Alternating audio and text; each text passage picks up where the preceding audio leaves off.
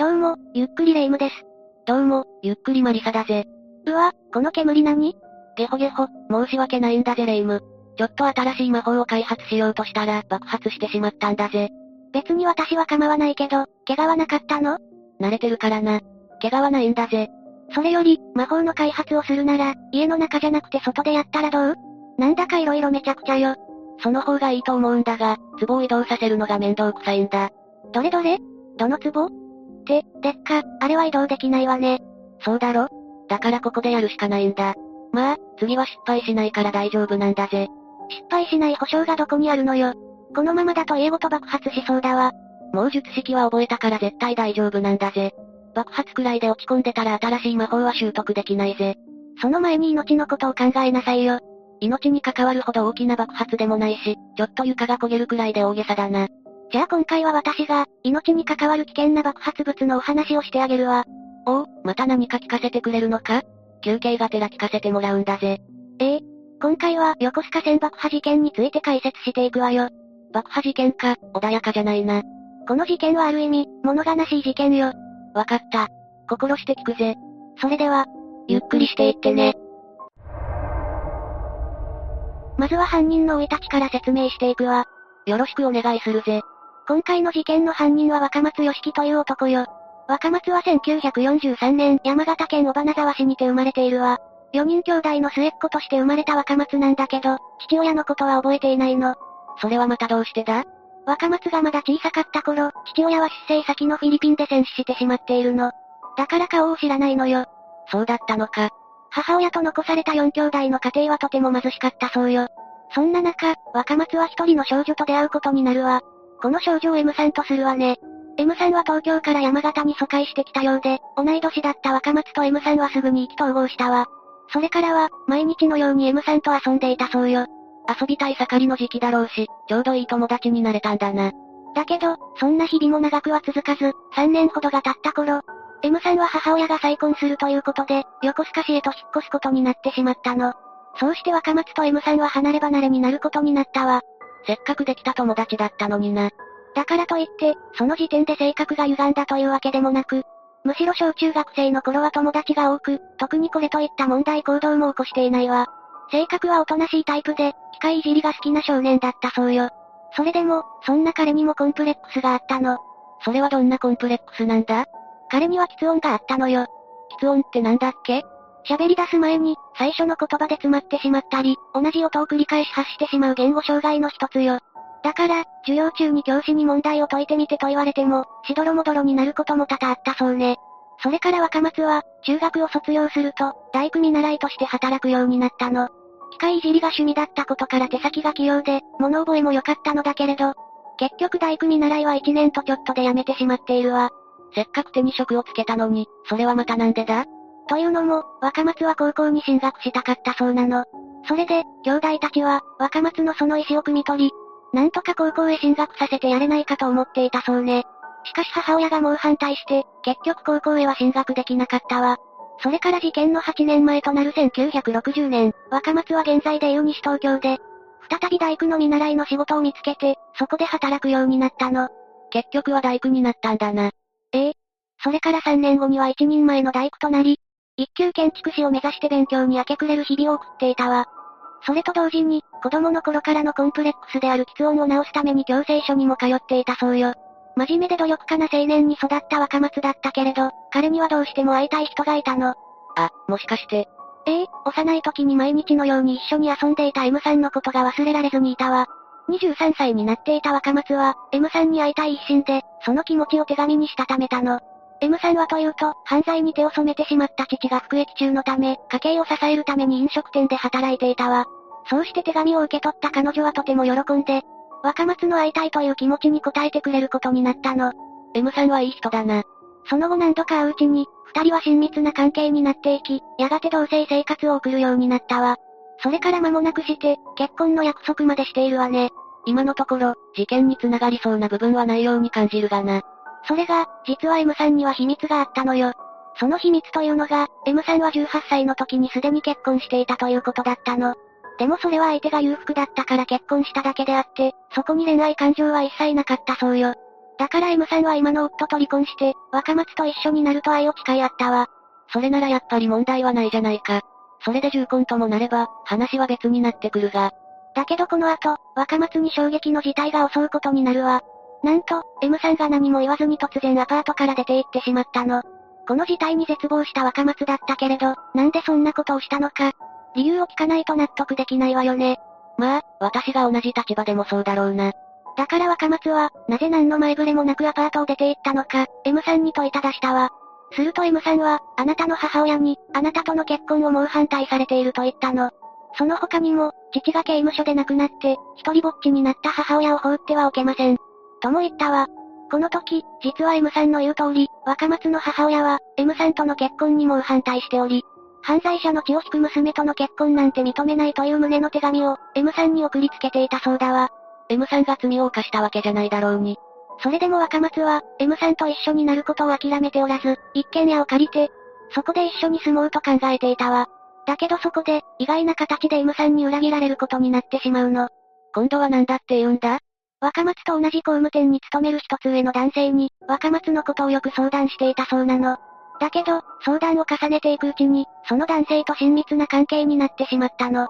それを知った若松はショックのあまり、6年間勤めた工務店を辞め、引っ越しまでしているのよ。ただ、幼少期からの知り合いであり、一度は愛を誓い合った仲だから、そう簡単に忘れることもできず、行く当てのなくなった愛は、やがて憎悪へと変貌を遂げたわ。じゃあ結局、事件の発端となったのは、M さんとの関係が原因ってことか？そういうことでしょうね。事件当日である1968年6月16日、この日は大雨で、若松の仕事は休みだったそうよ。そこで若松は何気なくテレビを見ていたんだけれど、そこで、今日が父の日だということに気づくわ。それに16日という日付も気になったそうよ。それはまたどうしてだ？16日は父が戦死した日であり、M さんと再会した日、M さんと愛を誓い合った日、工務店を辞めた日、すべてが16日だったの。それはまたすごい偶然だな。そして、日曜日になると、M さんは必ず出かけていたそうよ。それが男に会いに行っていたのなら、と思うといても立ってもいられなくなり、ついに若松は恐ろしい考えを抱くようになるの。どうやら M さんはよく横須賀線を利用していたようで、その横須賀線を爆破してやろうと考えるわ。どうやったらそういう思考になるんだ。そして好きだった機械いじりの技術を活かして、次元型爆弾を作り上げてしまったの。それから、午後1時45分頃、横須賀発東京行きの電車内にある網棚の上に次元型爆破装置を設置して、その場を後にしたわ。その約2時間後、ほぼ3時半頃ね。国鉄横須賀線が大船駅から出発したの。そして、100メートルほど先の踏切に差し掛かったところで、6両目に設置した装置が爆破したわ。怖すぎるんだぜ。この爆破によって、窓や座席、天井は吹き飛び、車内は大パニックとなったわ。そして、ちょうど網棚の下に座っていた会社員の A さんが帰らぬ人となってしまったの。A さんは、生まれて間もない長女が入院中の病院へ行った帰りで、初めて迎えた父の日だったのよ。だけど彼は突如として事件に巻き込まれてしまったの。許せないんだぜ。その他に死傷者はいなかったのか？この爆発で他にも28名の重軽傷者が出たけれど、死者は A さん一人だったわ。この日は行楽帰りの人々で賑わっていて、電車内も混雑していたそうなの。重軽傷者の中には、飛び散った破片で胸の肉を削がれた人や、左手を切断した人、左股に穴が開いてしまった人もいたそうよ。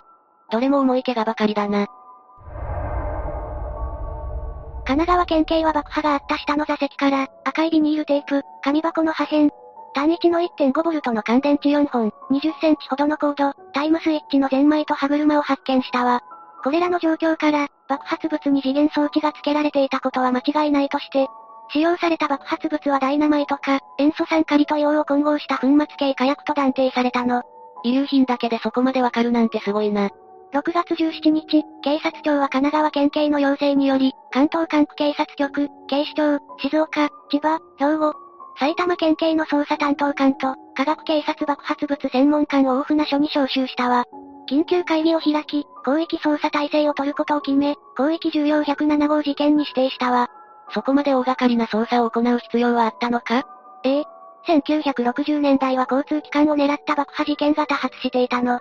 だから警察も重要事件として取り扱うことを決めたのね。それから翌17日の現場検証で、爆破装置を包んでいたのは、4月17日付の毎日新聞玉版であることが分かったわ。この新聞は、西多摩、南多摩、府中、八王子、立川、日野、町田等、十数万世帯に配られていることまでわかったの。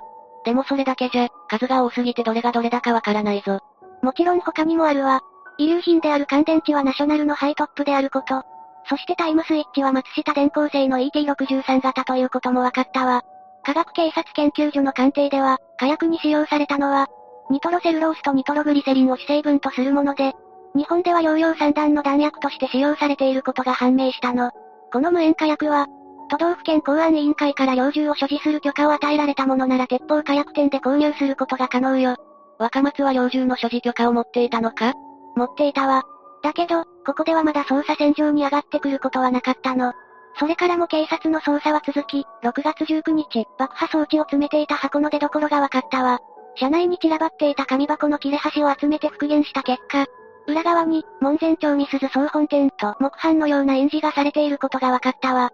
この美鈴総本店というのは、名古屋市中区門前町にある菓子製造販売店で、箱はシャチホコモナカというお菓子の箱で愛知県内のみで販売されているの。だんだんと若松に近づいてきたな。その後の警察の調べで、三多摩地区の鉄砲所持者は6572人。その中で毎日新聞を購読しているのは460人だったわ。8月から10月まで、延べ16000人の捜査員が動き、11月に入ると、重要な容疑者が浮上してきたの。それが若松よ。若松は猟銃所持許可を受け、水平2連散弾銃を所持しているわ。そして、新宿の里見鉄砲店で SS 火薬 250g。1968年3月に立川市の三振小銃器営業所で SS 火薬 250g を購入しているの。さらには同年の1月から6月まで毎日新聞を購読していたこともわかっているわ。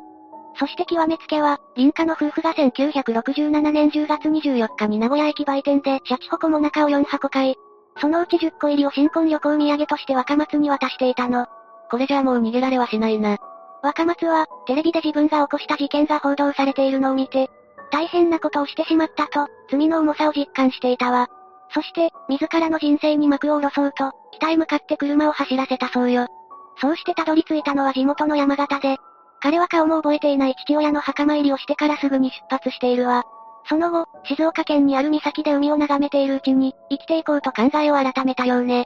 今更考えを改めても、もう取り返しはつかないんだぜ。そして11月9日午前7時、捜査本部は若松に任意同行を求めたわ。それから横浜県警の捜査本部に連行されることになったの。最初こそ事件に関して否認を続けていたのだけど、時が経つにつれ、ぽつりぽつりと自供を始めたわ。それから午後6時、若松は殺人未遂、戦車服没致死、電気車転覆、傷害、爆発物取締罰則違反の容疑で逮捕されたのよ。そんなに罪状がついたら。極刑は免れないでしょうね。横浜地方裁判所は1969年3月20日、戦車転覆致傷罪を電車破壊致傷罪として、起訴された罪のすべてを認め、若松に死刑判決を言い渡したわ。個別の被害者との関係としては、1人は殺人罪、2人は傷害罪、12人には傷害致死罪が適用されたの。若松は殺意はなかったとして、殺意の有無については否認を続けたものの、裁判長は事件を起こす前に3度もの爆破実験をしていることから、爆発物の危険性を十分認識していたと認めたわ。3回も実験をしていたのか。それは言い逃れできないな。若松はこの判決には事実誤認があるとして控訴しているけれど、1970年8月11日、東京高等裁判所にて、この控訴は棄却されているわ。それでも若松は最高裁へ上告したものの、これもやはり棄却され、死刑判決が確定となったの。それから若松はどうなったんだ？若松は1971年11月、獄中でキリストの洗礼を受けたことにより、単価結社、聴音に入社したわ。毎月発行される聴音にもたびたび掲載されることがあったそうよ。そして、昭和49年1月号では、新春20種 A に入選もしているの。処刑の朝、聴音の代表を務める太田請求士宛てに書かれたハガキには、私は毎日の信仰生活の中で生まれる、一種一種を自生として参りました。それであえて、自生は書きませんと書かれていたそうよ。キリストの洗礼を受けて、歌人として活躍して、この人はちゃんと償うことができたんだろうか。償っても償いきれないわね。でも、償えていると思いましょう。それから月日は経ち1975年12月5日、宮城刑務所仙台高知支部において、若松の刑が執行されたわ。去年32歳だったようね。若松の遺骨は、彼の遺言通り、彼がかねてから絶大な信頼を寄せていた牧師に引き取られることとなったわ。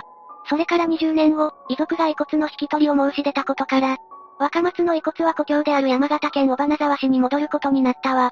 最後に、若松の式を紹介して終わりにするわ。私は横須賀線の列車を爆破したのですが、別に世の中に不満があったのではありません。社会への反感もありません。